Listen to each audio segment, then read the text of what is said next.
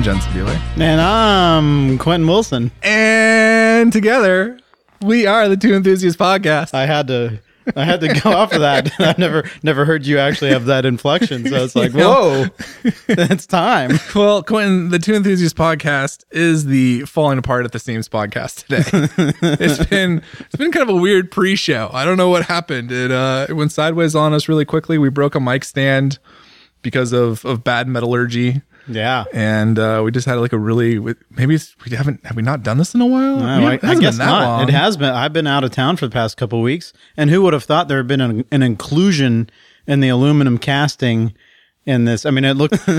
um, yeah, yeah, it's been kind of a weird. I mean, maybe we're still recovering from the the Thanksgiving stuffiness. yeah. So happy Thanksgiving to you, sir. yeah. Yeah. Did you did you partake in the turkey or did No, you have some sort of wild prime rib. game that your your No, family prime rib, like a caribou or what do you have like gazelles or antelope? yeah, Uh, antelope, black buck. Apparently, black buck are good eating, but um, in India they have a way of preparing them, but my parents don't prepare them. That's the wrong. They don't have the. It does it's- seem like it would Texas be. is more like barbecue, where I feel like India would be more like spice. Like It would be curried. It would be and your- curried for sure. Uh, before we do start actually talking about motorbikes, Quentin, we should remind our listeners that we are going to do a live show in San Francisco, December 13th. Going to the D. Going to the D store in San Francisco. It's uh what is it? 131 South Van Ness. We'll be there from 6:30 to 8 ish. Figure do like an hour show, 30 minutes Q&A, Q&J. Yeah. Um so we want to hopefully all of our Bay Area listeners, all of our I think someone even said they were coming down from Sacramento. Yeah. So that's pretty cool. So yeah, if you're in town, if you're in the San Francisco area within driving or riding distance, come on down and meet Q and I. You will be disappointed. Q and I or Q and J. um, criminy. Let's talk about some motorcycles, sir. So Quentin, I just got back from New York and was uh, a guest of Pirelli's for the Pirelli calendar unveiling. Yeah.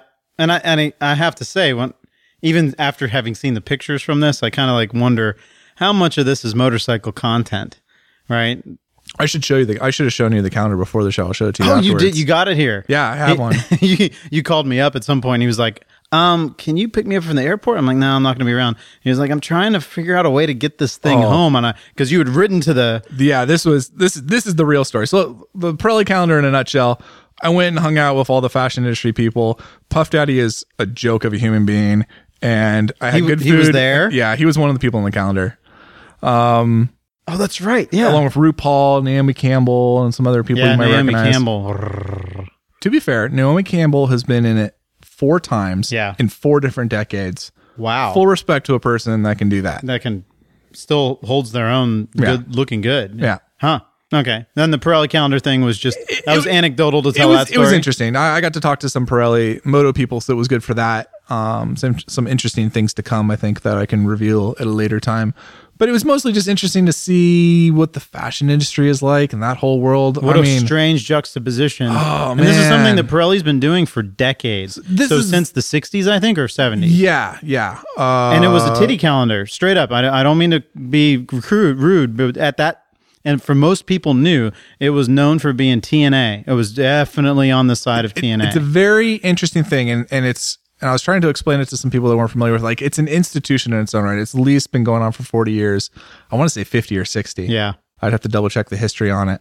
Um, because I think there was some time periods where they weren't doing calendars. So I think it's 50 years of production over like, like a, like a 60 year, 65 year time period. Sure. Uh, it started out with the British subsidiary for Pirelli, and it was like a gift that they would give Ah. their their dealers and their VIPs.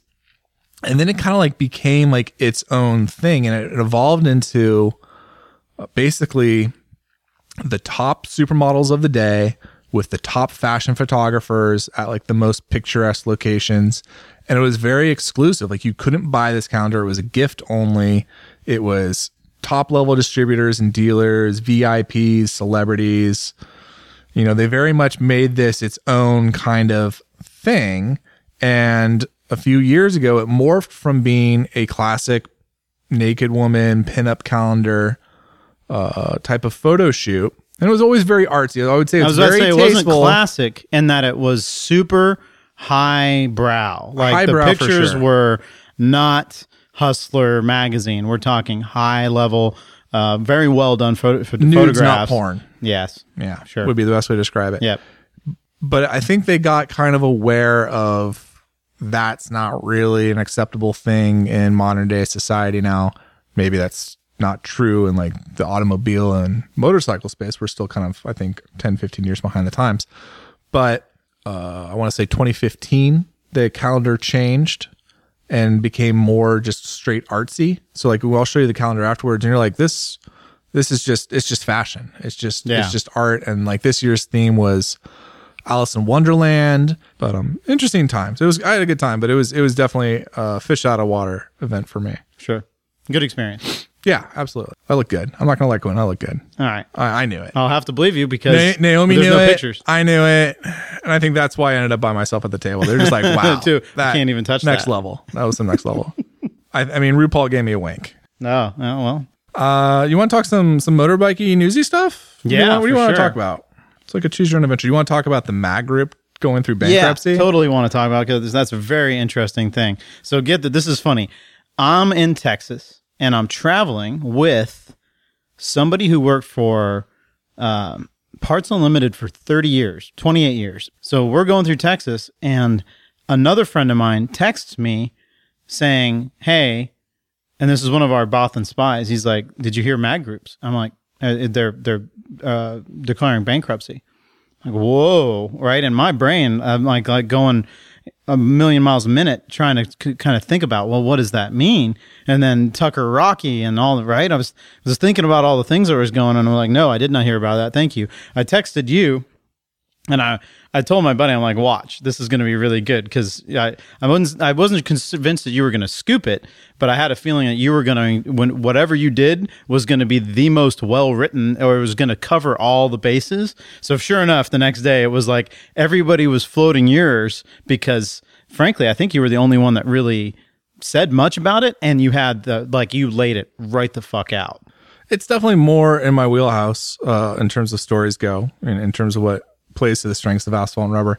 But it too, like, yeah, I think I think it was the first one to publish something like that. Uh, I remember talking to a colleague of mine about it. Yeah, Sure. I think we were the first one out the but door. when when you did it, it was very very thorough, right? So I wanted to get your take on it. It was one of those things where I'm traveling, I didn't have time to actually talk to you other than text you that. So I was like, I did want to dig in because holy crap, what a big deal. So what's your take? I think I called it the least sexy, most important story of the year, or something to that effect. Sure. Because this is a huge, huge deal in the motorcycle industry.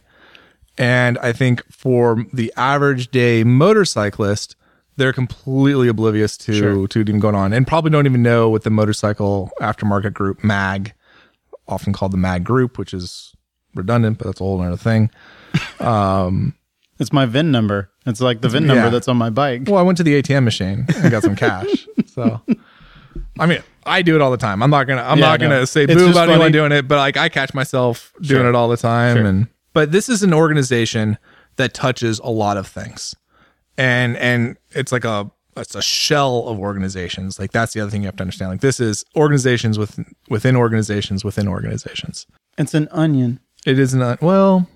It's like a one of those Russian nesting dolls, but they're like Siamese twins. Oh. You know, so you got like dolls attached to dolls, and they're inside other oh, dolls, Oh, yeah, and there's dolls sure. around them. And then they like called up some of their other doll friends, and they came over and It's like, a had party. teratoma on a on one of those things. Do you know what a teratoma? I don't have no idea what that is. Everybody's gonna have to look that up, and you're gonna be Oh grossed out.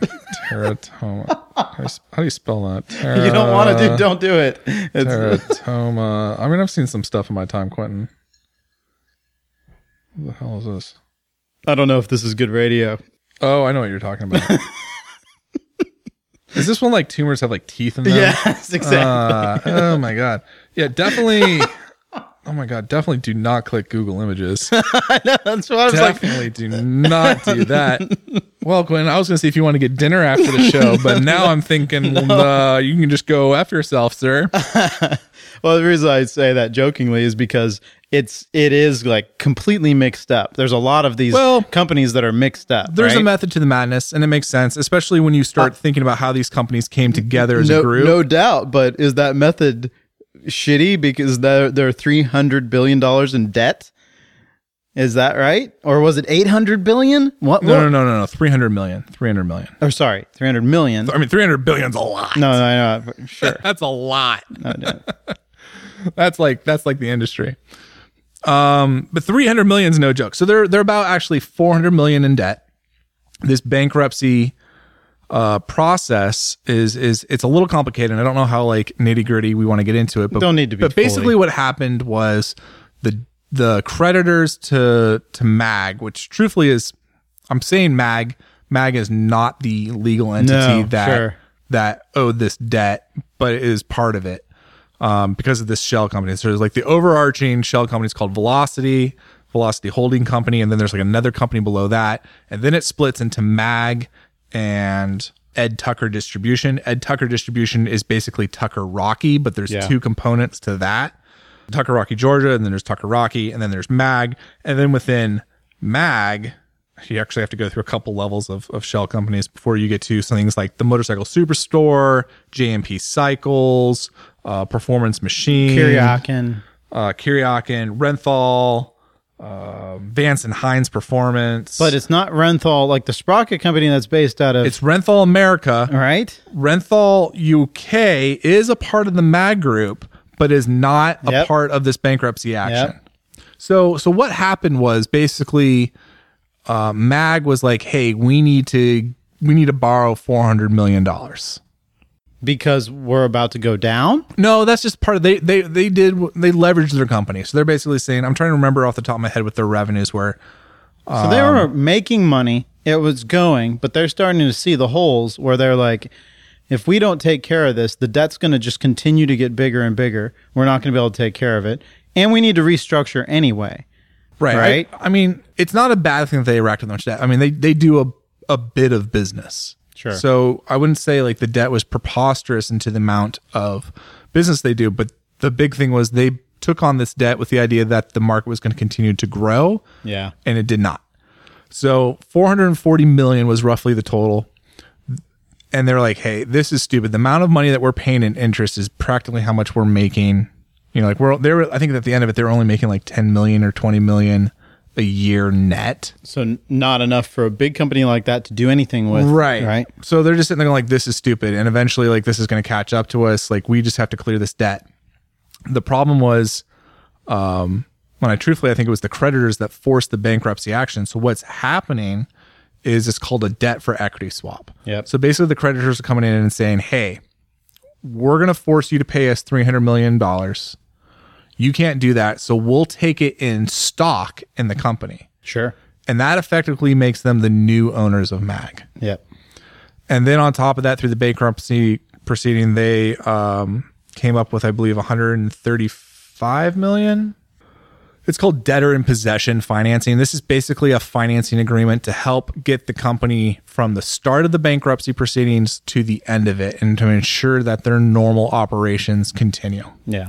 Which is really, really important. This is what's going to make sure that all the MAG Group employees continue Everybody to get paid. keeps doing the thing that all they're the doing. dealers keep getting their stuff. Yep. All the customers and all that. So hopefully, this will be from a consumer point of view Seamless. very seamless, and hopefully from a B two B point of view for dealers and distributors and stuff, also very seamless, because such a large amount of of we call it dip um, Dip. dip financing because so much dip financing is being put on the table. So so that's the upside. The the downside is well, I don't know what the downside is unless you're you're the current management team at, at MAG, you're probably gonna be out of a job. But these creditors are gonna come in. These are the kind of institutions that don't typically hold on to a business. So they're probably gonna look to right the ship, get business operations going again, clear the debt off the books, or at least a substantial amount of it. Because if I'm doing the math right, they're still going to have about 140 million or so uh, on the books, and then I don't know how they're handles, handling this dip financing, so that might be on the books as well. But then that puts Mag in a much better position or a much more better position to then be acquired by someone else. Maybe that's a Parts Unlimited, Or decide to sell maybe off that's a certain private equity firm. Maybe they would be like, all maybe right, it gets hey, broken up. Yeah, we break up a little bit of it. Say, all right, we're you know Kuryakyn's great, but let somebody else buy that or whatever that thing might be. But it's not a harbinger of the industry's going down the tubes because that was my initial thought was, oh my God, this huge entity that does a lot is experiencing the well the downturn or- the flat that we're experiencing, and is it's there. It was untenable. It's almost like the big box dealership that needed to sell.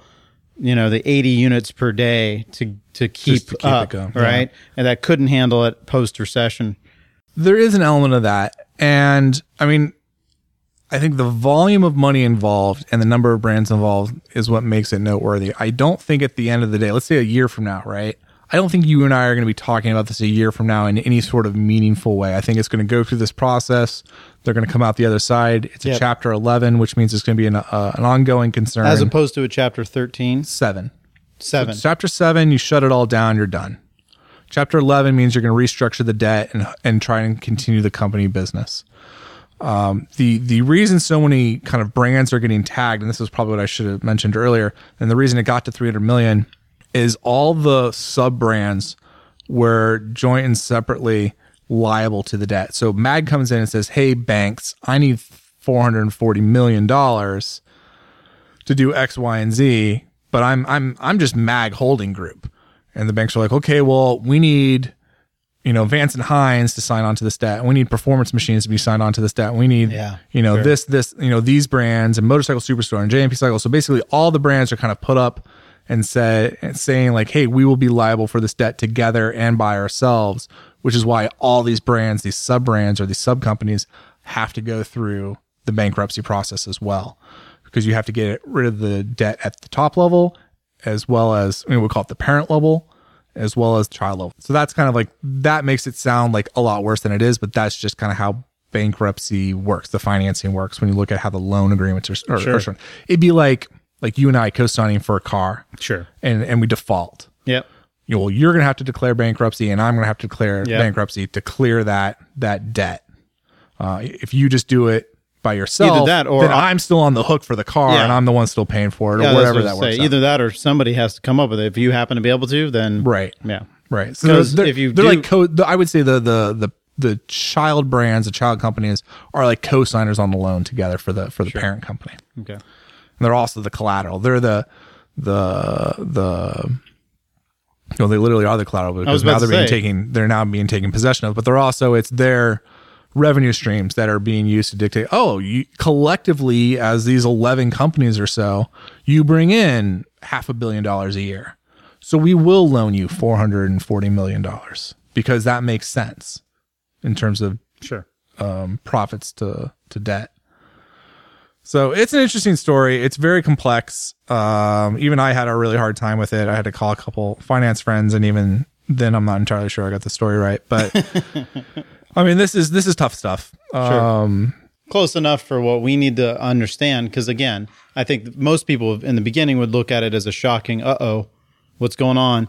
And then to be able to see it break it down as, oh, it's not that bad. I mean, it's bad, but it's not that bad. it's effectively a leverage buyout, and that's an interesting thing. And you don't really see that in the motorcycle industry a lot. So Because not often do you see this big of a thing. It'd be like a leverage buyout of Yamaha. Right. Well, and that's the thing. So it's actually funny to see just last night before we record the show, Yamaha. So this can get really confusing. So I apologize in advance. Oh, no. Yamaha Corporation is selling off its position in Yamaha Motor Company. Oh God, I was I used the, the name Yamaha. I just said that completely. Yeah. I was just shitting it out. You and I are just right here. right That's here, so buddy. weird. Yeah. Okay, so is this something that anybody knows about? Did this? Get Yeah, I reported? posted this. Uh, this is why I was up really late last night. Okay, I'm sorry, I didn't see Um, it. All right.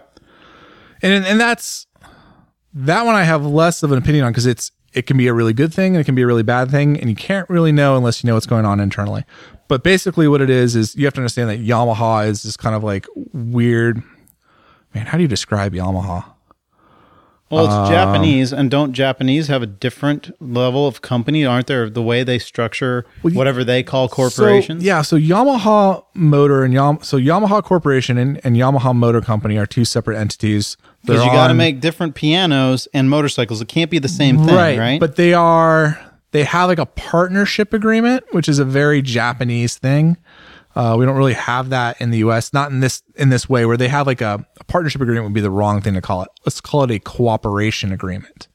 and they have like a, a there a difference between a co- a partnership Well, and a because- co- or don't you have to cooperate if you're a partner? well, no, because we have we have partnerships.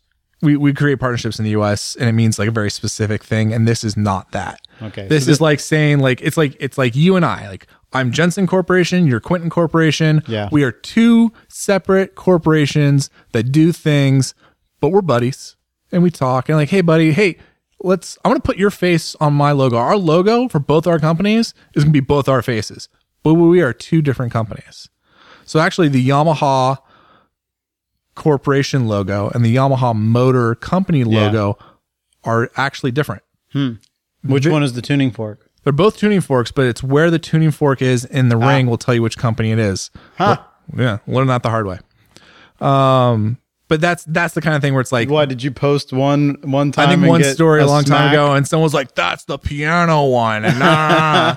and it was because they had done the same thing. Like I think I think they were a race team. It was someone from a race team, and they put it on the side of the truck. And someone from. Japan saw it and was like, "That's the wrong logo. You need to change that." I bet. And they're like, "But it's the three tuning forks." It's like, yeah, but the tip of the tuning fork touches the edge of Yeah. the circle, Yeah. and the one you want doesn't. Huh. And you're like, "Oh, cool." We used to Fun joke little factoid. people when we, we would travel through airports. I probably said this on the podcast before. I apologize. We'd be in an airport. Somebody like, "What are you guys uh, on a, uh motorcycle race team?" No, we're piano tuners. Right, we'd be the all of us gr- We're the grouped together and piano all tuners. the Yama- No, we, we're tuning pianos for the opera. A lot of pianos, big piano year. This is a big market for pianos.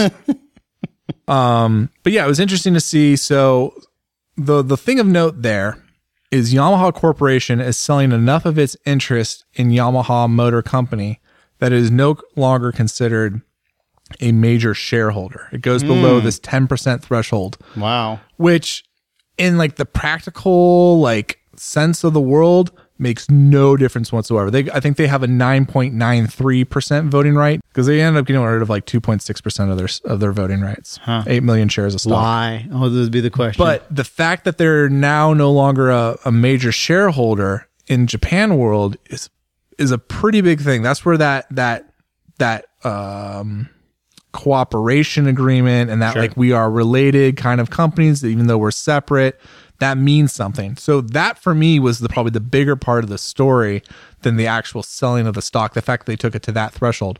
And what it does is it it creates a profit of about 26 billion yen for Yamaha Corporation, which they are then turning around to use to buy back some of their stock.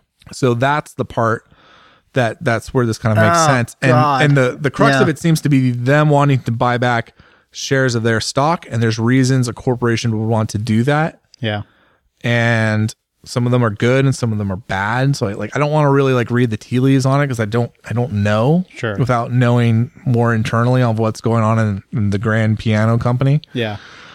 Because that's what it is effectively. It's It the is- music side, right it's, It's the- everything that's not basically motors. motors uh outboard engines Yep. jet skis well i guess they don't call them jet skis personal watercraft but motorcycles three wheel And all the R and D they do Meekins. for cars, they do a lot of stuff for Toyota. They always have, right uh, right. for decades. Many, many times you would find and that's that- another one of those cooperate that's a different type of cooperation but that's one of those like like they're more like family ties than they are like business organizations which is kind of um one of the main differences i would say between like the business atmosphere of the us and japan or the let's say the western world versus the eastern world as opposed to like when Buell went from. I remember it was a big deal when Buell went from however much ownership to forty nine percent.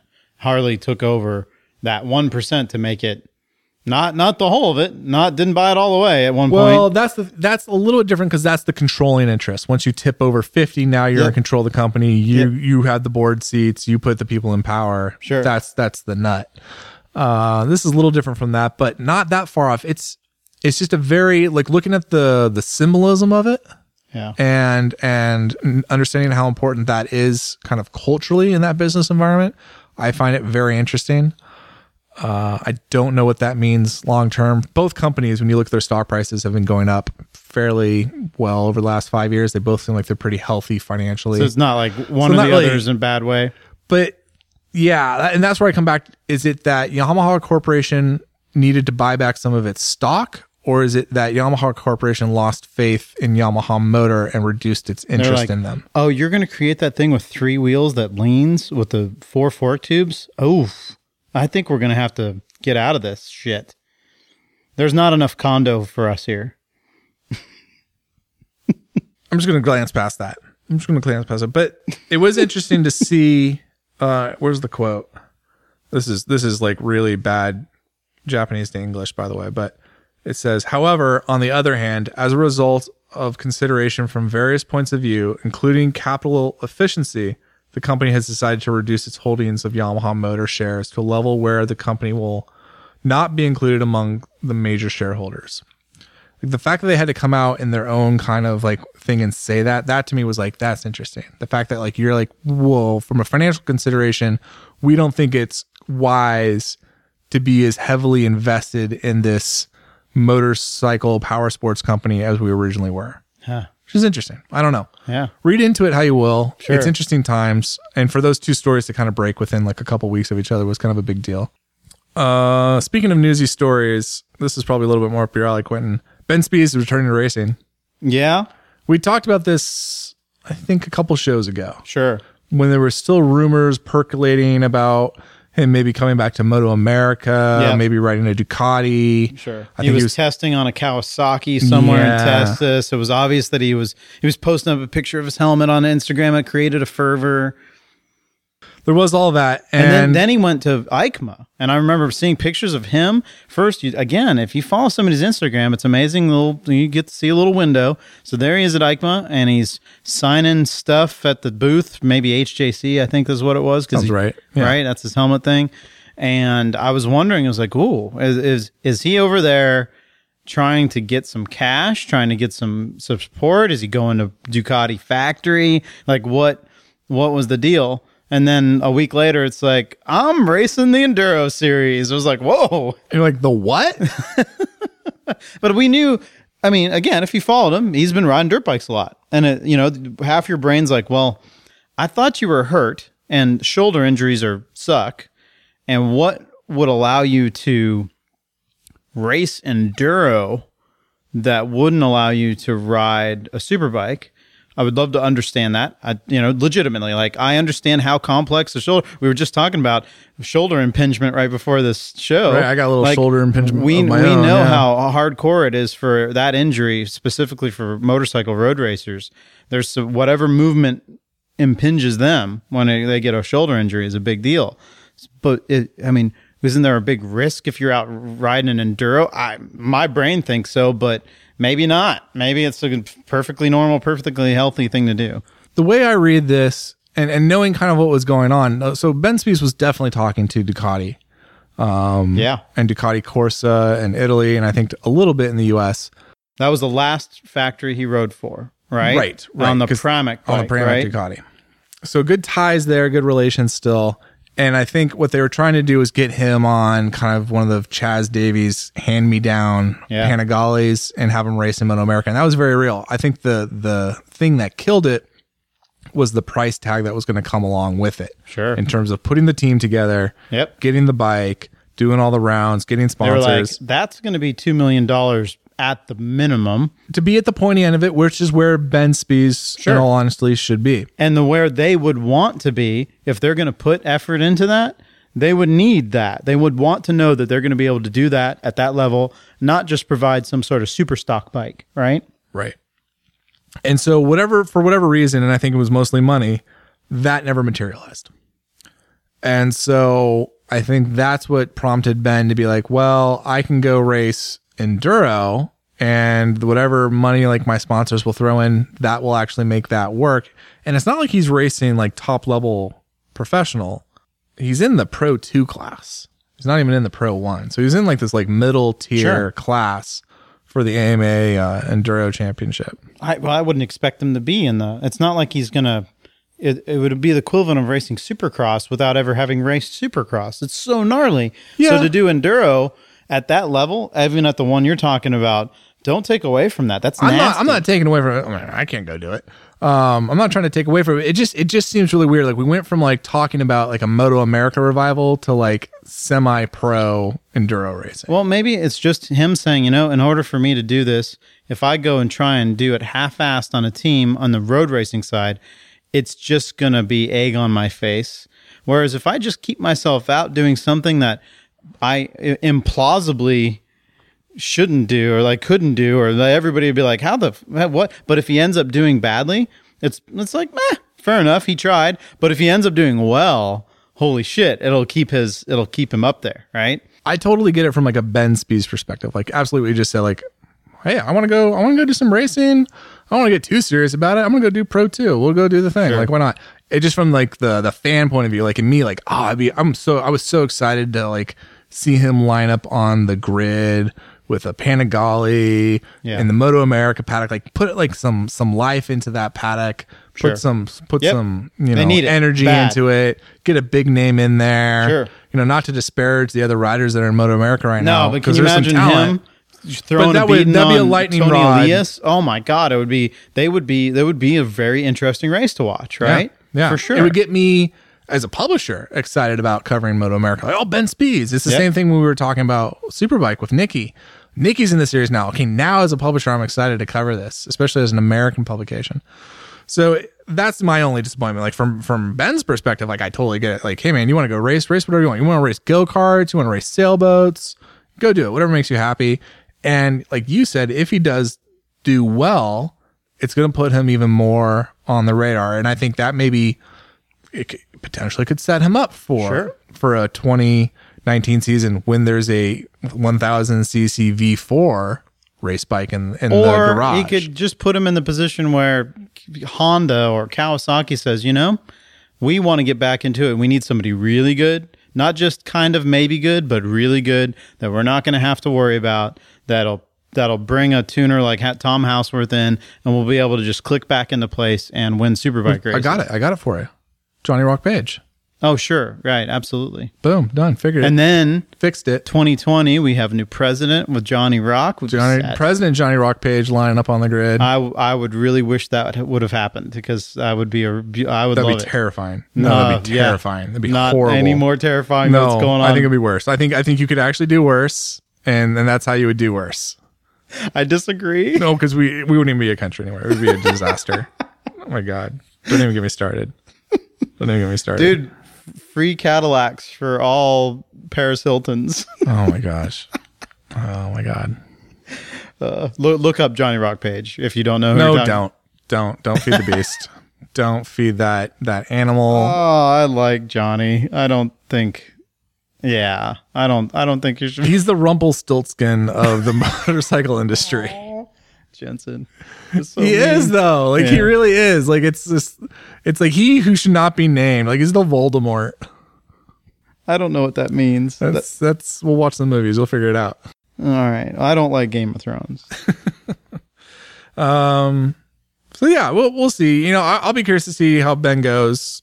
You know, I wish him the best. I hope it I truthfully I really hope this is like a pr- a way that he can show like, hey, I'm healthy. I'm Yeah, ready to race. I agree. Put some faith in me. Let's get some money. Yep. Let's go do some I think stuff. that's I, I think it's sound logic. I th- I can understand. Whereas if he would have tried to put together even a base super stock platform, it put it's super risky, and and then he would be painted with a brush of oh he's a has been right? Right, right. If if it didn't go exceedingly well right off the bat. And I think that the series is deep enough to where even if you got on a super stock bike, you would have trouble. Ben Spies would not immediately go out and win every round Nope. unless he was on a really good bike and he would be putting himself in harm's way racing against a lot of hot shoes that are out there right now. There's there's some really good talent in Moto America that gets overlooked. Yep. Um, and the amount of money that Suzuki is putting into it, I think has now eclipsed what Yamaha was putting into it, That's a big deal. which is a big deal. And it's not like Yamaha is putzing around No. in Moto America. For sure. Honda's starting to get on the boil. I would still say they're definitely a step No. or two back. Yeah, for sure. But like, if you want to go compete against the Yamahas and the Suzukis and the rider lineups that they bring with them, you're Better gonna have to bring your A game. It's not just a pushover. No. So I, I agree with you, Quentin. This might be one of the few times I agree with you. No, nice. I like it. It makes me feel good. I know. I It vaguely warms remember. the cockles of my heart. well, I don't know what that means. I'm not googling that one after the No, it warms the teratoma The in teratoma, my pancreas oh or my God, whatever, so gross. wherever that would. so gross. Um, there was something I was going to disagree with you about, and I've already forgotten it. And I spent the better part of the pre-show trying to to remember it. So we'll just move along that and have our moment and call that good. Like Okay. here it is. This was the day. That We sucks because I really want to disagree with you. I know. I know. You were talking before the show though about something we had to stop because we were like, oh, oh this we is had good. multiple this ones. Is good. This is but one of them was there was a, a Matt Oxley article about why there aren't any British Grand Prix champions, but there's a shit ton of British Superbike champions. And for those who don't know, Matt Oxley, well respected British motorcycle racing journalist, journalist, motorcycle journalist in general, wrote the book Stealing Speed. Highly recommend reading it. It's about how basically Suzuki became a two stroke powerhouse by stealing Eastern Bloc technology. Two stroke technology. It's killing me that I can't remember the name of the dude. Good book. Anyway, sorry, I interrupted you. Matt Oxley's story about uh, Yeah. British British championships. So uh, Matt Oxley's known as pretty rad. I think he was a racer for a long time, right? he's legit. He is super legit. So he pos- published an article. It's basically saying it was kind of a call out to the British people, the British media, and people in England that were just like whining and whinging and moaning. Whinging and whining is the same, I think. I think Well, one's whinging, British and one's like American. sure, and I think whinging is a little extra amount of right. So a lot of people are like, "Oh, it's Dorna. It's all Spanish." I would I would always say like whining is like when you complain about something. Whinging is when you complain about something so you can be complaining. Yeah, It's like that next level. Like I'm not really complaining about the thing. I just want to complain. I just need to vent. I oh, need, the sun is so show bright. The Yeah. sun. It's just it's like a giant hot burning ball of gas in the sky, and it's so bright. And this water. Have you noticed this water is really wet lately? it's just really moist and wet. It's just I just don't like how wet this water is. yeah. whinging. All right. So there's been a lot of that with Dorna doesn't help support any British riders, and no British rider could ever be successful in Dorna because it's Dorna and they're Spanish and they hate us, and it's hate, hate, hate, and right, it's just all stupid. And and Matt's basically saying, hey, this isn't the case. Let's look at the history of it, and he breaks it down fairly well. Please read the article. It's on. I forget what his website is. probably Moto- well, he probably published it on Motorsport. That's one exactly of those places. He he's a Yep. So that's where it was. marquee writer. And the the interesting thing is when one of the comments somebody asked, "Well, interesting to see this as an expat that's living in the U.S. now. What? Why did America have such a shining moment in the late '80s, early '90s, and go into nothing?" And my response was that in the in the early '80s, you were dealing with chassis of Grand Prix bikes that had there there was a, a shit ton of power coming out of the the 500 two strokes. They were they were very well developed by that time, and the chassis and tires were not. So there was a kind of a, a tipping point in the mid 80s where you had to have riders that could handle a bike sideways out of control. And the American flat track racing that had started um, in the 60s, 70s had come on song at the exact same time. So first you had Kenny going in the late 70s, Kenny Roberts, um, with a style of flat track, but also knee down. Right, he was one of the one one of the originators, one of the main people that that embraced the knee down, but also could handle the thing sideways and wiggling. He could ride the wiggle.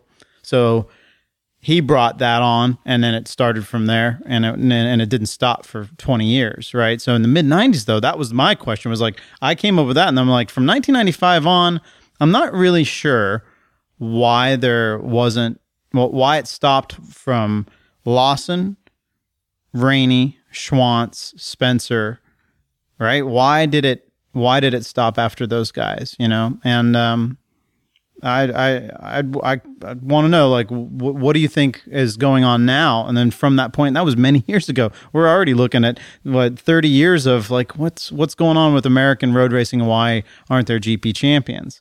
The one thing that Matt didn't bring up in this article, and I'd say this is going for current times, is the size of the riders for sure makes a difference. And I think Grand Prix riders being small is a huge deal. Now, I'm not saying it's everything because you've got riders like Rossi, who isn't isn't huge, but he's not flyweight like Marquez. And then you got somebody like Loris Baz, who's like gigantic, but can still handle the bikes fairly well. Obviously, not at the at the sharp end of the, uh, Yeah. of the realm. So, so I think that's part of it. And I wonder if the diminutive stature of a lot of racers that come out of other parts of Europe might be part of the deal. I don't know if that's really the, what's going on. I mean, for, there there is a bit of that to a certain extent, just because you're looking at power and weight, right? Smaller riders going to weigh less. You're going to have a better power to weight ratio. Huge. And it's not just for acceleration; it's also cornering, Cornering, it's braking, it's everything. But as we've seen with Dani Pedrosa and Alvaro Bautista this season, that can be a detriment. Yeah. Uh, I look at riders like Scott Redding, Loris Baz, Valentino Rossi. And Valentino Rossi is a great example. Ro- Rossi's like 5'10. Yep. So I don't know if it's necessarily like like like you can be like height, that's the reason. Height and weight, that's the reason. Obviously they have to be lighter, but I, I, I look at it from a different perspective. I mean, I'm not going to like completely discount that. I Sure. think I think that has to be That's a- part of the a- pie. It's got to be a it's a, it's a part of the pie. I just think it's more of a sliver than it is a piece. All right. Fair enough. So then, what's your piece? But I would get back to, and this was kind of my point before the show. There is kind of like, well, why do we have this expectation that would there would be an American, you know, at the pointy end or Brit at the pointy and you said, end, why not or Lithuanian? Australian, Or like a why not Lithuanian? Nigerian? I'm like, Well, well, because- well, and part of that argument that I didn't get to was just like look at the sample size, and and look at the process you have to go through to get into Grand Prix. And I would say the bigger thing is it's it comes down to money and it comes down to support and it comes down to teams. Like why aren't there any Americans in Grand Prix racing? Because we don't have any American based teams. We don't have any American based sponsors in this sport that are saying like you don't have a Repsol Honda saying like you need to have a Catalan or you need to have a Spanish rider. You know, you need to have a Marquez or Dani Pedrosa or a Sete Gibernau or um, I'm trying to think of all the, the Spanish riders that have come through that they kind of insisted upon like, hey, you got to have at least one of these guys on the team because we're a Spanish oil company. We need to, you know, we want to have our thing. So we don't really have that base there. We don't really have that pipeline. And at the end of the day, the grid size is 20, is 20 spots, you know? Yeah. So it's like, well, you know, there is an element of that where Yeah, it's like, well, you have to, you're, you're fighting for, you're fighting for a really small, finite number of seats and that process to get there, you know, really weeds out a lot of people. Like how many American talents do we have that would be able to one compete at a Grand Prix level that are Grand Prix caliber riders? And I do think we have them. I do think we have Grand Prix level riders in the Moto America paddock, and I think we have them in the international paddock. But also, you have to understand like you need to get them early, and if you're not racing in Europe at a young age, then your your options as a career start diminishing. Understanding that where it's like, well, if you're an American racer and you come up through the ranks of say American flat track and you go to AMA Pro Racing and it becomes Moto America, like you've kind of missed the channel or the feeding into International Grand Prix.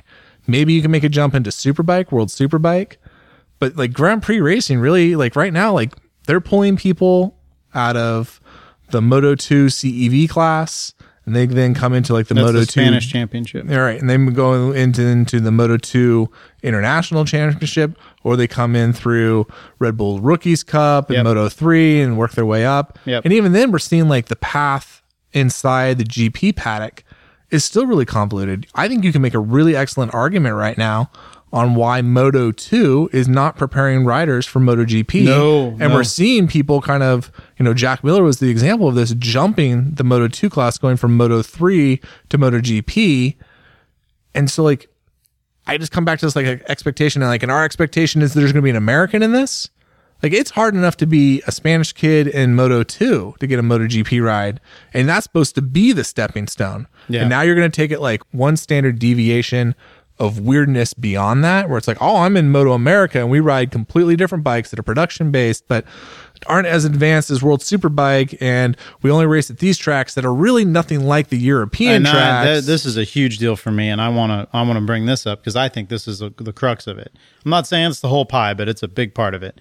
Is that the we talked about vertical integration. So the vertical integration of racing in Spain, all the way from mini bikes to MotoGP. It, it there's clear ways you can do it. It takes money, it takes effort. When you see this clear path through the CEV series, a lot of it is that the tracks are fast flowing MotoGP style. And MotoGP style is fast and flowing, and the tracks are better, Tracks cleaner, built for bikes to make 250 plus horsepower. safe, wide. Rel- relatively safe. It- it's all relative. There's there's some there- GP tracks that are not safe. Let's just be honest. No doubt. Name a fucking American track that's safe. Not one. There's not one fucking American track that's safe. Not one of them. Every single one is dangerous, more dangerous than than the most dangerous. Circuit of the Americas. Yeah. Probably, but truthfully though, probably one of the safest uh, Let's think tracks right now. I mean, we remember we were talking to Kevin Schwantz. They haven't had a bike reach the wall yet. Yeah, and I'm trying to think of a spot on that track that's bad. I mean, there's there's parts like if you lost both brakes, You're right. you know, But- you're going to be in a world of hurt. I mean, you would have to really. It's just as good as any one of those GP tracks. Good point. All right, so there's one. Other than that, I'm trying to think of any track. Miller Motorsports Park has a horrible, horrible area coming Chuck- onto the Chuck front Walla. straight. Because Chuck where, Walla. where are you going to go? Right, there we where are you going to go? That's you got true. like 800 miles of desert before you hit it. You might hit a cactus. That's very good. You're point. more likely to hit like an endangered tortoise. tortoise or something. That'll I was going to cause say you to like like endo. woodchuck or something, but that's not a Oh, woodchuck. Chuck so- Walla. Chuck Walla. Chuck hit, hit a Chuck wall. Walla is the is that lizard thing, right? Isn't that what they call that? Oh yeah, I didn't know that I think so. because their logo's a, a lizard. Is the lizard? I think that's called a Chuck Walla. It's like a chupacabra. Chupa Chuck Walla Cabra. Yeah. We should get branding on that. Okay, I'll, I'll for sure. I got to get Jen because Jen Dunstan is all about Chuck Walla. I'll be like, all right, you need to make a leather suit that's ch- what is what do we call it? Chupacabra. Chupa, chupa, I already, Chuck- lo- already lost it. Chuku. I'll edit it back in. Uh, otherwise, we're gonna sound drunk. You know. All right, so the bottom line is there's not many tracks that are safe, fast flowing, that aren't point and shoot. When I say point and shoot, that is squaring off corners where you you are better off diving deep into the corner and then powering out instead of using corner speed. Which is very much a super bike style, right? For now. sure. And there's nothing wrong with that, but if you can't do that, then you're going to get put into Moto 2 and Moto 2 is a combination, a bizarre combination of you better have your shit together to be able to handle corner speed, and you better be able to put that thing in sideways at the same time. It's a bizarre thing. And you have to be able to use momentum because the motors are not that powerful, but the chassis are amazing. And now they have them what? Are we five five or six years deep into these things? Whereas in the 250 class, that was uh, mostly, and this is 252 stroke, and that would be last year was 11 or 12, I think. Um, that was corner speed, and oh, it was just a beautiful thing to watch, and learning how to set up a bike in a very specific way. But that didn't necessarily translate to the MotoGP bikes of now. It certainly did help of the MotoGP bikes um, of that era, of the 800 era, which was again more uh, corner speed, you know, Jorge Lorenzo friendly as opposed to Nicky Hayden friendly, right? Nicky Hayden gets on a um, a 990 at the time. This is in the the first the first iteration of MotoGP uh, thousands were 990s, and I mean Rossi run roughshod over everybody because he could handle the corner speed and he could still ride sideways. He could do both It also helped that he was on the Honda, and the Honda and the Honda was was an overlord for that class for sure. Um, yeah, so there's that's that balance of all these things. Someone like Colin Edwards, superbike racer through and through, had ridden racing superbikes in some iteration, some form since the early '90s, right when he was on a Vance and Hines Yamaha. So he had trickled up through to the point of getting a World Superbike Championship on a Honda um, SB2, and then got put into MotoGP and was always so close, but he never got a race win. But he was always so close and so good that he kept getting rides year after year after year, all the way up until the early teens, right? Or I can't remember. What was it, 2010 or 11, 12? No, no, it was later than that. It was. So, so early teens, right? So that he would be he that was that was 2010, 2011 or so was when he was transitioning out of Tech Trois and then going. He did And- a whole thing, whole stint at Forward Racing. Got it. So the, the and and he was kept on because mainly he was just such a good development rider and tire tester, etc. So between him, Ben Spies comes out. Well, point and shoot galore, AMA road racer goes and wins the World Superbike Championship first year running away, and then gets in the MotoGP and does pretty well. Not exceptional, but it's tough. But all right, so that was the last person I think on the, from the U.S. that that made it, right? Josh tried to go. Josh Herrin tried to go in and, and a Moto two team, and it wasn't going to be easy, and it wasn't, and he had to come back, and now he's hauling back. He's hauling ass back here. He's good at racing these bikes. He is, I think, a prime example of somebody that should have gone over earlier and was misguided by the the people here in the United States to not get him on a 252 stroke back when he sh- he could have because he's he grew up racing 125s. I raced with him one time on a 125 back when he was like 12, 13, 14, something like that. So I've seen this kid go from I call him a kid, but he's not from the only race series in the US, the US GPRU that raced two stroke 125s and 250s, got on a 600 and was immediately fast on a 600, had had it figured out, and probably should have uh, very quickly have gone to 250s if you were going to put him in a in a situation to get on a MotoGP bike. Other than that, like I could see him getting on a World Superbike for sure. I think he had easily has the chops to be able to do that, no doubt. But how difficult is it going to be after having this kind of unfortunate back and forth going into the to the uh, Moto 2 championship and not doing well, etc. So who else who else can we say? Is Roger Lee Hayden going to get uh, no, I don't think so.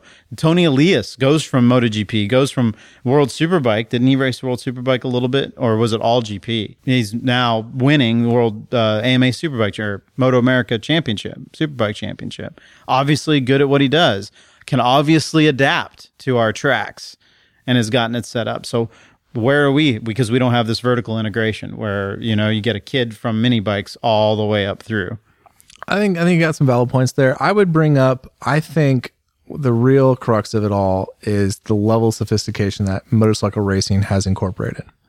And we talk about when we talk about like the good old days and we we talk about how men were men and they go out and party the night before and they'd wake up still hungover and grit up on the grid and go win sure. the race even though the bike was a complete basket case and wasn't set up. Sure. I think those days are gone. And I and I don't mean that like in like you know like oh like the glory days are gone, but like I think the level of the competition and the level of sophistication and professionalism have risen so greatly in the past let's say 30 years that like you you you can't just be a talent. You can't just have like some innate ability to ride the bike. You need yeah, to sure. have the training. You need to have the diet. Yeah. You need to have the sponsors. You need to have the team. You need to have the mechanics and the data technician and the tire guy to all get that lined up. And I think actually that Josh Herrin's a great example of this, where a very talented rider, and maybe in another decade, you know, decades past, that would have been enough for him to go over to the world championship yeah. and to make a name and to to have success. But instead, he was in modern day going into Moto 2, which is like like getting thrown into the wolves. Snake pit, man. Easily the most competitive, most effed up class in racing right now because Period. Everyone's on like they call it the Kalex Cup. Everyone's on basically identical bikes, which means a couple clicks on the suspension, a couple little differences here on setup. If you can make your quick shifter work a little bit better, and this is what people accuse Marquez of cheating because sure. they found a way to make their quick shifter do something that other quick shifters weren't capable of doing. Yep. And that gave him just a little bit more of an edge. And that edge makes a difference. But you got to have the data guy that knows how to do that. You got to have the chassis and suspension guy that knows how to, to get you set up with the way you are.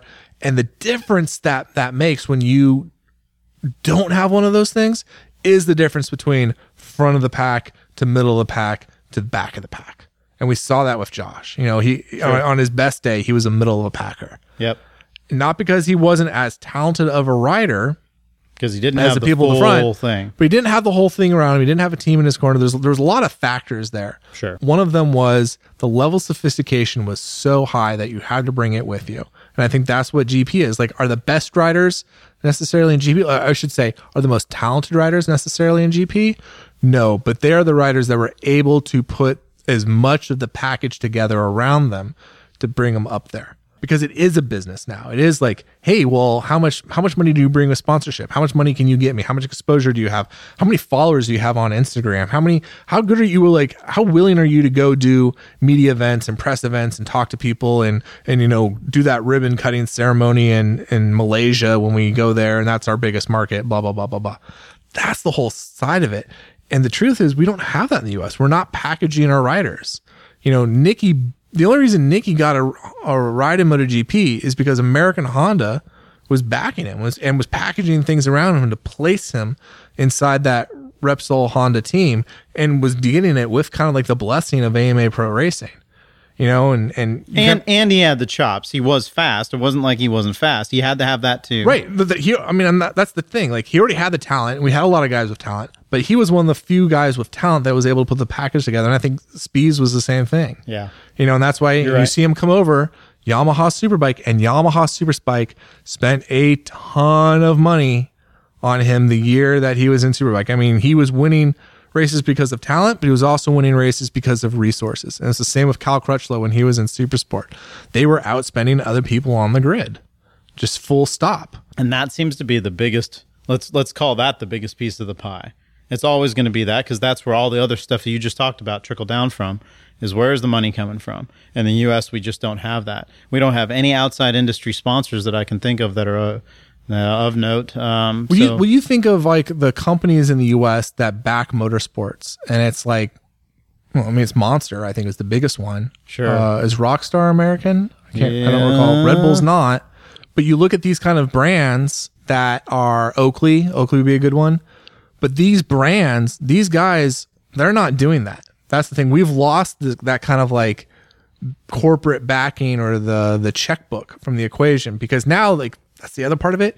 The personal checkbook isn't good enough, and we see that with writers like like Jack Miller, Yeah. who have a lot of or or Karel Abraham, who have substantial wealth from their family, but it's still not the kind of not even like just wealth, but connections Yeah. and resources beyond money. They don't have that to to to to cross the divide.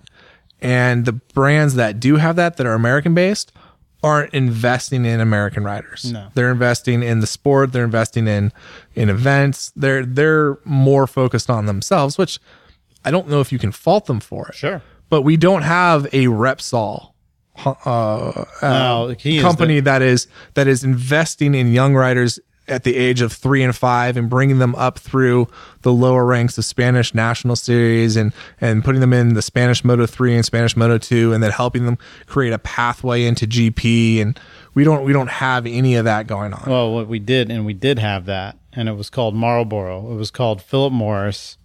It was called Smoked. Right. Yeah, no, Right? I think you're absolutely right. I think you kind of hit the, the nail on the head, and that's that's been the change between the cigarette era and the energy drink era. And I think part of that is just the different corporate philosophies of of those brands. So, I mean, I don't have a good answer. I think it's going to take someone. I think it's going to take the American series getting stronger, so we can start rallying around our champions and and having money around them.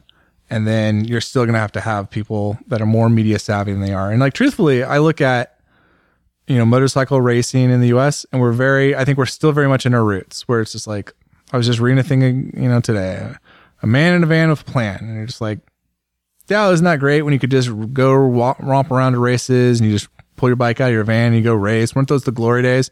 You're like, that's not That's, that's not, the level of sophistication at the international level. That's not how they're doing it abroad. And it's just, yeah, it's quaint to have that kind of romanticism with it. And it wouldn't be nice if we could all be privateers racing our own little private bikes in the back of our van? But, you know, those days have kind of sailed. And I think we as an industry are realizing that, like, we're behind the times. And I would say the motorcycle industry is very much stuck a decade or two behind the times. Truthfully, like, I look at the rest of the paddock, I'm like, you guys are still racing like it's 1980, and it's not. And you have to get with the times, and the industry has to get with the times. And I was just listening to someone talk about because the uh, International Motorcycle Show was at Long Beach. It, kick, Yep. it kicked off uh, last week, and they were saying like a bunch of industry types all got in room, and they finally sat around and were like, "Hey, we should probably stop trying to sell bikes to baby boomers and start focusing on these like millennial type people." What? What do we do? I think that would really help our sales. I think they're just now starting to realize, like, hey, by the way, aren't baby boomers starting to die off? Like, isn't that aren't they kind of hitting that that age point? Like, we should be maybe looking for new customers, and that's and I think someone made a great argument of you look at all these twenty, thirty thousand, forty thousand dollar motorcycles. Those are motorcycles built for baby boomers. Those are Yep. bikes that are built for people that are in the sunset years of their life that have money, money. that have their savings. Sure. They're they're pretty much set. They've made their career. They're doing well. We're not really making a lot of bikes that are like I saw Honda had a bike and I forget the name of it. It was for the Nigerian market. It was for the businessman in the Nigerian market. That was their that was like they it was really funny to see that that was their stated demographic they were going after the the the, the suit the Nigerian suit. How much do you think that bike cost U.S. dollars? I don't know. I probably have to check my emails to find Yeah. the prints. It was, That, it was like 800 bucks, 600, Yeah. 800 bucks. Can you imagine like why don't we have a sub $1,000 bike from Honda in the US market? You know, like I think the best we have is the is the Grom and it's still a few grand. Uh, now, granted like this bike was it was Bare it was it was yeah, not much. You it. know, Sure. but still, but Yeah. still like why don't we why don't we have that? Why don't we realize that not everyone can afford a $10,000 bike, a $5,000 bike. We should have price points all over Nobody the place. wants to. At this stage, there's a lot of people that are just kind of like they look at this stuff and that aspiration to to get to that level. It, I I kind of feel the vibe of down. Like it, it's happening to me. I see a bike that's over twenty thousand dollars. I have no. I could afford that. I could do it. I could absolutely go and buy that bike. Doesn't mean I could buy it in cash, but I could easily afford the payment. I understand that. Do I want to? No. Does the, are they giving me a compelling reason to?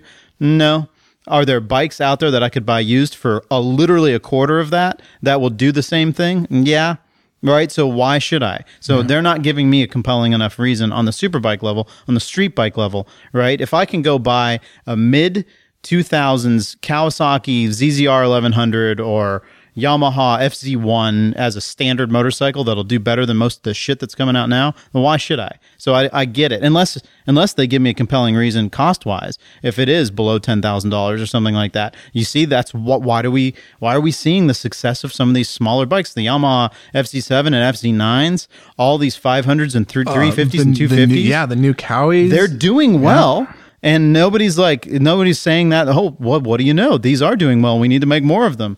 Are they? They are kind of. But what is the industry doing as a whole to foster that love? When I go down the road and I'm seeing more of these smaller bikes, I was in Central freaking Texas for for two weeks. The most bikes I saw were that c- category. That's Central Texas, where you have to drive two hours to get anywhere, and that's what people were riding around on most. So that was what I surpri- was surprised me. Maybe it's my brain thinking it more. I saw BMWs and I saw small small bikes generally, right? Whether it would be the the the Honda 500s, the Kawasaki Ninjas, the Honda 250s, etc. So I, there it is. It's great. I want that. We all want that. It's good. That keeps people in the industry. That keeps them alive, frankly, and then it keeps them from having to spend a shit ton of money.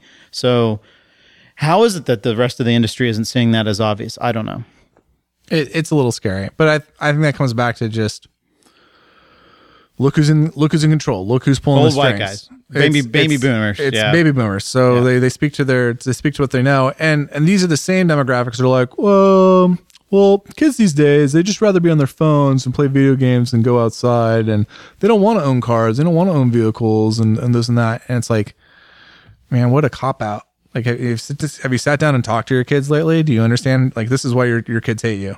Like, truthfully, like this is why like your kids are rebelling against you because like you've reduced them to this like this shitty amorphous thing because truthfully you're just bad at marketing. It's like kids don't want to own cars. No, kids can't own cars because they have so much student debt that they're not going to go out and get another payment on top of the student loan that they're just never going to pay back because jobs aren't as bountiful as they once were and they certainly don't pay as well as they once were.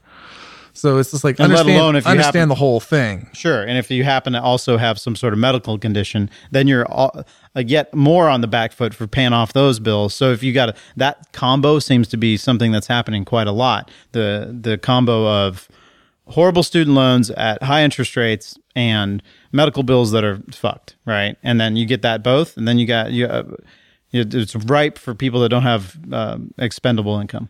Sucks. Understand your market. I don't think I don't think the motorcycle industry understands its market. Not even by a long shot. So yeah, um, I don't know how we got there, but we did. It was interesting. So that thing that was in Long Beach, did you hear directly from somebody that was there? Uh, did they did they feel good about what that meeting was of the meeting of the minds that was down there? No, they thought it was terrifying. um, they were just like almost aghast at the conversation level of like, like literally, hey, you know these baby boomer guys are going to start dying. Do you think we should start marketing to younger people? Like, Yeah. like, like this is something that was I know bad. I've been talking on asphalt and rubber for literally a decade Yeah. literally a decade. And I know I'm not the only one. I'm Sure. not the one that started that conversation. I can't claim original thought for that.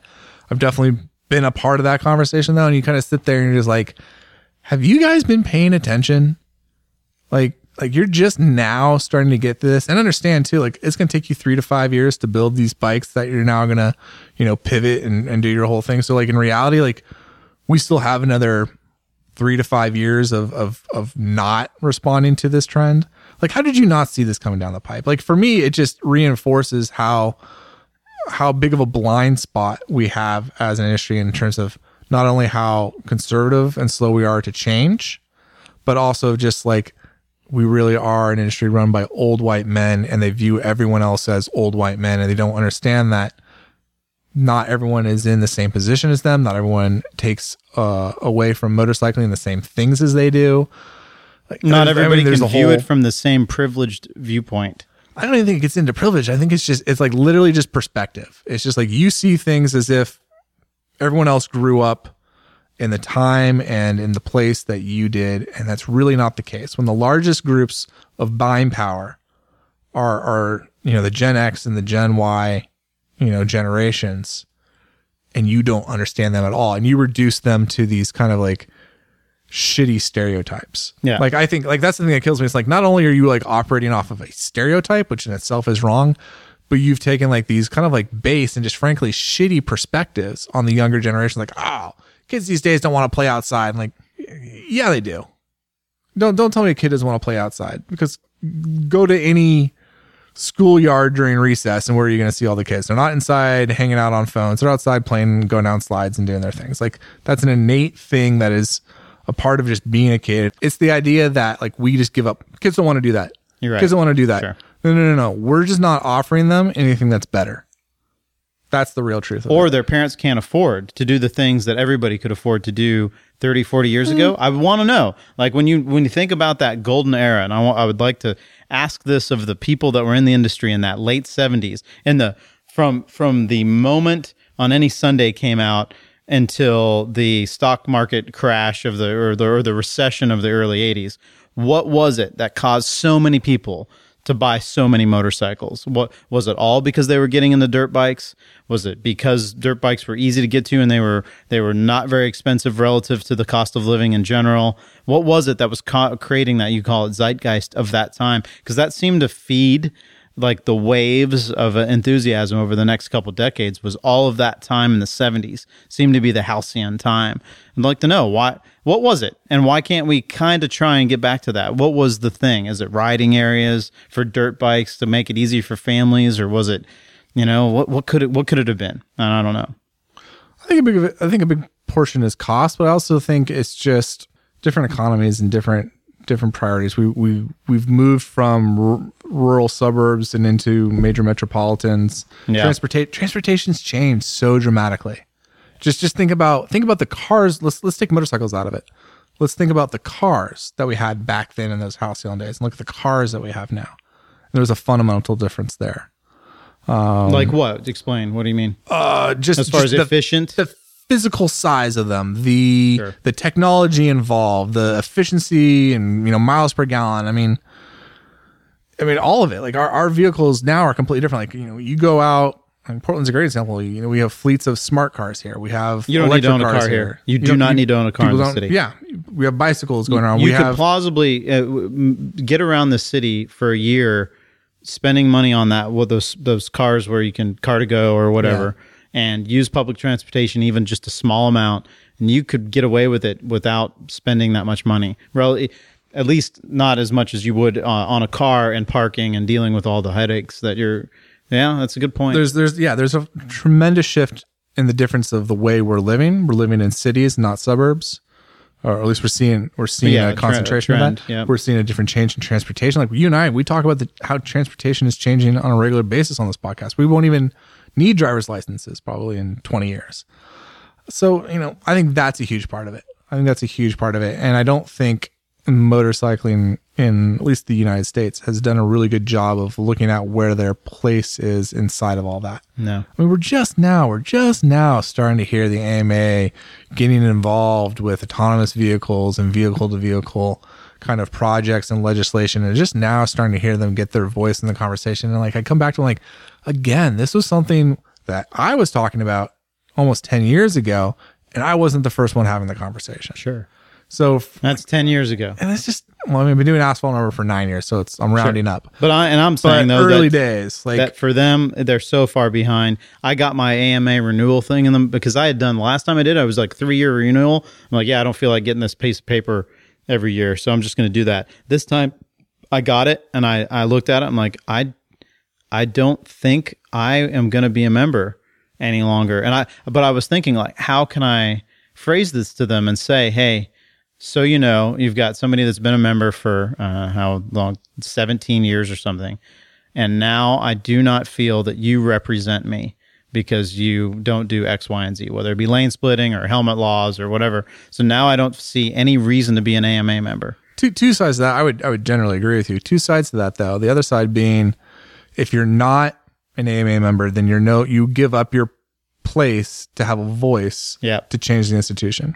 So, but that's my question is like, I, that's why I was dealt with the crux of it is like, well, what am I going to do? I never, never came up. I was actually going to ask you about it. Like, what would you do if you were me? So here I am. What would you do? Are you an AMA member? Nope, I am not. And you, but you've been doing it, and I, you, you have influenced me on this because you're like, hey, these people don't do good by us. Why should No. I be a, a member? So now I'm, I'm thinking that through.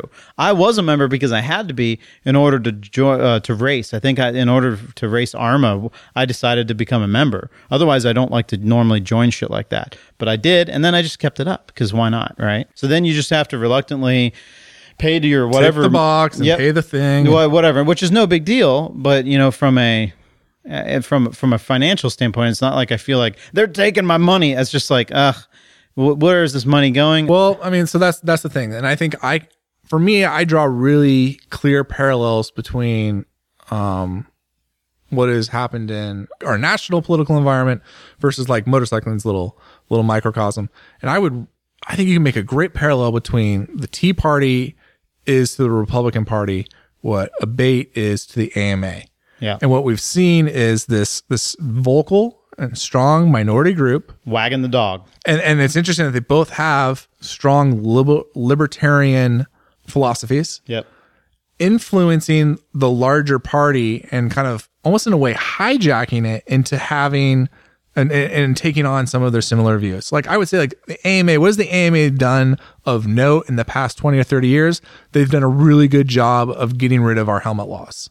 Yep. You know, they've done a really good job of lobbying on behalf of this minority group of motorcyclists that don't want to have helmet laws. Yep. And they have this like almost double speak. They're talking out both sides of their mouth. Oh, we don't think there should be mandatory helmet laws, but we think all motorcyclists should wear helmets. Huh?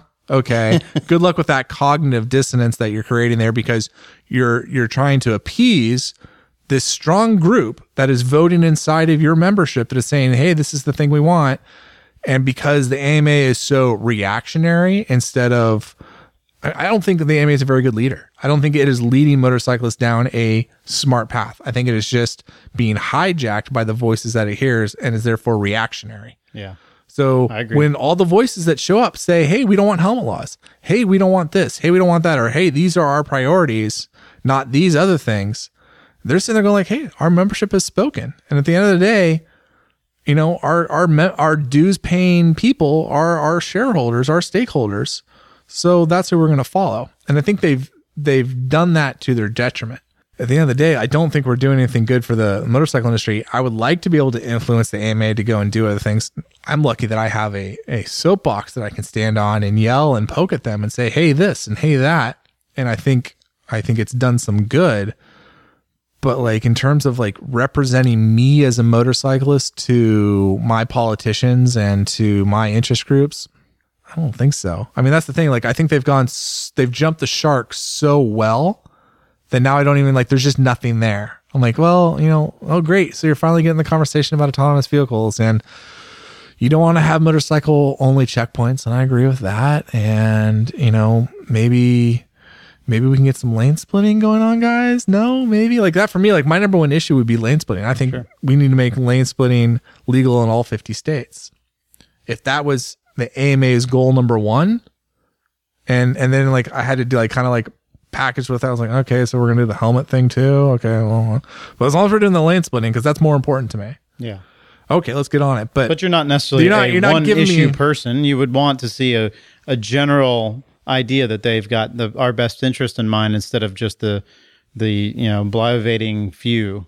as a younger motorcyclist, they don't speak to me or they don't speak to any of the issues that I care about. They don't give me enough for me to take them seriously and to put faith into them as as a body or an organization that's going to represent my interest. There's nothing there's not enough gravitas. There's not enough of of of what's the word I'm kind of looking for here? There isn't a core element that we share that that's resonating. Yeah. You know, because you have to kind of like, you kind of have to give me something to get on board. I don't have to be 100%, but you have to give me enough of uh, a thing for me to get to get involved and i'm not there and i'm just not there and you know if we go do this this off-road race and i have to become an a member or or if we ever wanted to go to bonneville and do land speed Yep. records you know the same thing you're gonna have to sign up to be an a member and you're like huh great Well, I guess I'm going to get the newsletter,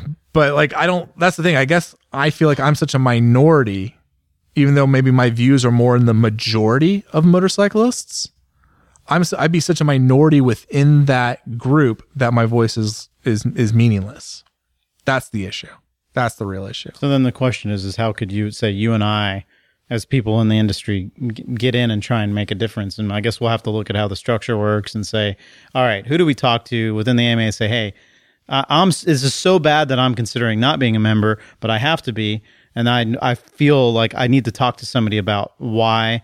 And is there anybody that we can talk to in this uh, organization that's woke? And That we can try and move along. What do I do to have a vote that's more than just right? if I game it out, and this is just spitballing, if I game it out, I would say eventually that element, that abate element, is going to age out Yeah. because it's the same. Sure. But I would still say that is very much a part, something that is tied very closely to the the baby boomer generation. Yep, I agree. So I see it the same thing. Just as baby boomers are going to age out of motorcycling, I see like that that abate rider aging out of the motorcycle industry, which I think means that we might age out the AMA rider out of the industry. Yeah. And maybe that opens up a opportunity, or maybe the AMA realizes just like the motorcycle industry as a whole is starting to realize like, hey, if we want to stick around, if we want to have like dues paying members, we need to start getting younger people involved. We need to start, you know, getting 20 somethings and 30 somethings and 40 something. I mean, truthfully, they probably are,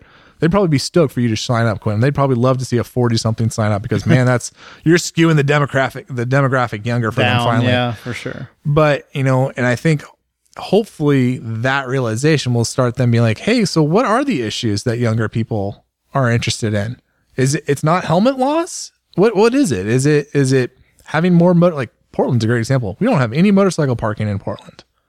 We treat motorcycles as cars. So I gotta, not only do I have to pay a boat ton for parking in downtown, Yeah, it's true. I'm gonna take up an entire car space while I do it Yep.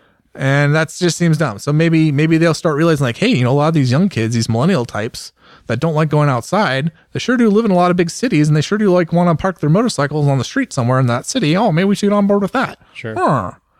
Or maybe it's lane splitting, or maybe Yeah. it's it's privacy. I just saw a thing today. The AMA was getting on board with a Fourth Amendment issue, and they wrote an amicus brief. And you're like, oh, congratulations, you wrote an amicus brief. Truthfully, you should be doing about hundred of those a day, but that's the whole thing. Congratulations, you wrote one. But you know, at least you're getting involved with these issues of privacy and What is an amicus brief? an amicus brief is when you are not a party to a lawsuit, but you write the court anyways and, and say, hey, this is a legal argument, or this is a public policy argument, or these are facts and situations relevant to this case as a way of persuading the court to a decision. huh. So an amicus brief literally means like a friend of you're a friend of the court. You're writing a, a friendly note to the judge. It's like, hey, Your Honor, we think this For your consideration. we think that you know this consideration and this is the big picture and this is what's going on in our industry and blah blah blah blah blah blah. But it would take being something with I think you used the word gravitas, an, a, an entity with that. It wouldn't be just Joe Schmo. I'm doing an amicus Oh, brief. oh no, Joe Schmo can totally do an amicus but brief. it wouldn't mean much. The judge, the judge would be like, ah, nah. It depends. It, it helps when it's written by it's by an organization like the AMA. It helps when it's written by, say, a person of note or a leader of thought. Got it. Okay. But you know, it, it's a whole thing. You usually see it at higher court levels, but it, it can happen at lower court levels. But you know, it's it's the same. It's the same argument. It's just one of those things where it's like, well, guys, if you want this to continue to be a thing, if you want to continue being an organization, uh, maybe start realizing that your your core demographic is aging out, and and maybe start speaking to the things that younger people care about. Maybe start understanding like, hey, maybe you should start doing recruiting events that aren't at like the hog ride. yeah. Open it up to a different level. Well, uh, Never, so- never, never seen an AMA booth at a track day. I'll tell you that. No, I think that's no, I was thinking about that relative to like which racetracks I would have ever seen AMA. Maybe at Laguna Seca 15, 20 years ago, but I'm I, trying to think. Even even I at Moto so. America, is there an AMA? There's got to be one. I I, I, would I would I would hate to say there isn't because I'm, I'm and so certain there I'm would saying. be, but I can't, remember, can't remember it. either. Like I don't remember seeing. I'm not saying it wasn't there, but uh, that's that's a good question. Like where do they where do they get their new members from? And I don't know. I'm not sure. Uh, Quentin, before before we sign off, we need to remind everyone that we will be doing a live show in San Francisco. We hope all of you will be there. But if not all of you, at least those of you who are located in the San Francisco Bay Area region, it'll be at the San Francisco Dainese store, which is on South Van Ness, December 13th. It's a Wednesday night, 6.30 to about 8 o'clock. It'll be uh, Quentin and myself musing on. I had to give like topics on what we're going to talk about. I think we're going to talk about like lane splitting and emerging technologies in the industry and kind of keep it kind of California Techie, Bay techie, Area-y? Yeah, Okay. kind of play to play to the audience, you know. Okay. Um, but I think it should be good, and then we'll do like some Q and A. So hopefully we'll have some good listener questions, and mostly just want to hang out and talk bikes with all y'all. So come on down, uh, bring some Mountain Dew, bring your kickstands, Vi- bring your bring- bikes attached to your kickstands. What you're gonna bring is uh, Victor Bravo. You need to bring me a VB. That is the Australian beer that I couldn't think of earlier, and I don't think anybody really knows it. And I don't know if there's any way to get it in the U.S. But if there is, it's got to be in San Francisco. So if somebody brings a six pack of VB, I'd be stoked You get a because I've never had it. and I've get a special wanted- prize from Quentin. Yeah, special prize. You probably don't want. probably don't want that. Don't bring that. Also, make sure to uh, uh, give us an idea of what the strangest thing you've had to take on your motorcycle. That I, I'm definitely curious about what kind of weird things that people have carried uh, on motorcycles over. I think they can send that email to two enthusiasts at gmail.com. Sounds good. I'll make that email address. You hopefully. better. Oh, I hope it's not taken. We're really screwed. Either that or go to the Facebook page and get us there. That's that seems to work pretty well. Yeah. All right, man. Good talk. Kickstands up. See you out there. See you in San Francisco. Later.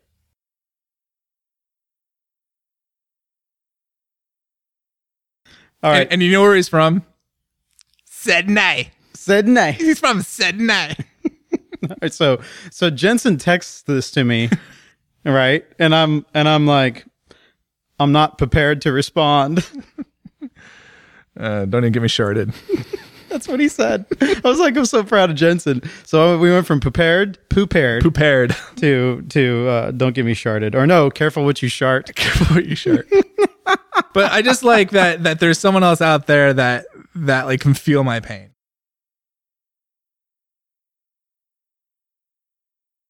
A Heineken or whatever. I don't know what they drink down there. No, there's a very specific beer that's supposed sure to be really good is. there, but I, I can't remember the name of it. Kangaroo tit or something. I don't know. Wouldn't that be a great microbrew down there? Just ah, it's kangaroo tit. Oh God, it's in the pouch. You have it down in Sydney. oh, good times. Poor our poor Australian listeners. I have to put up with my bad Australian accent. Not as good as my Sean Connery accent, though.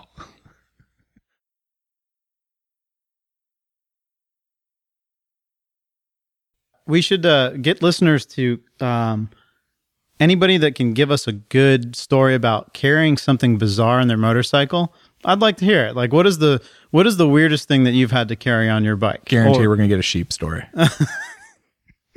because because we in addition to our Australian listeners, we have New Zealand New listeners. Zealanders and, and you Welsh. know they got some sheep down there. and Welsh, but all, both of them, they're all about their sheep. Why would the sheep be out of the galoshes if they're Welsh? Stop it. that's a that's a and they're wellies. that's a British joke. They're wellies. They're, you shouldn't call them galoshes. They're called wellies over there, right?